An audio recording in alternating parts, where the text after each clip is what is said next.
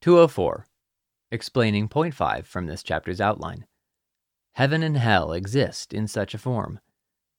That heaven is in the human form is something we made known in the book Heaven and Hell, published in London in the year 1758, numbers 59 to 102, and also in our treatise Divine Love and Wisdom, and several times again in the present treatise.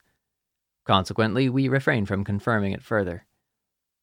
We say that hell too is in the human form, but it is in a monstrous human form, like that of the devil, by which is meant hell in its entirety.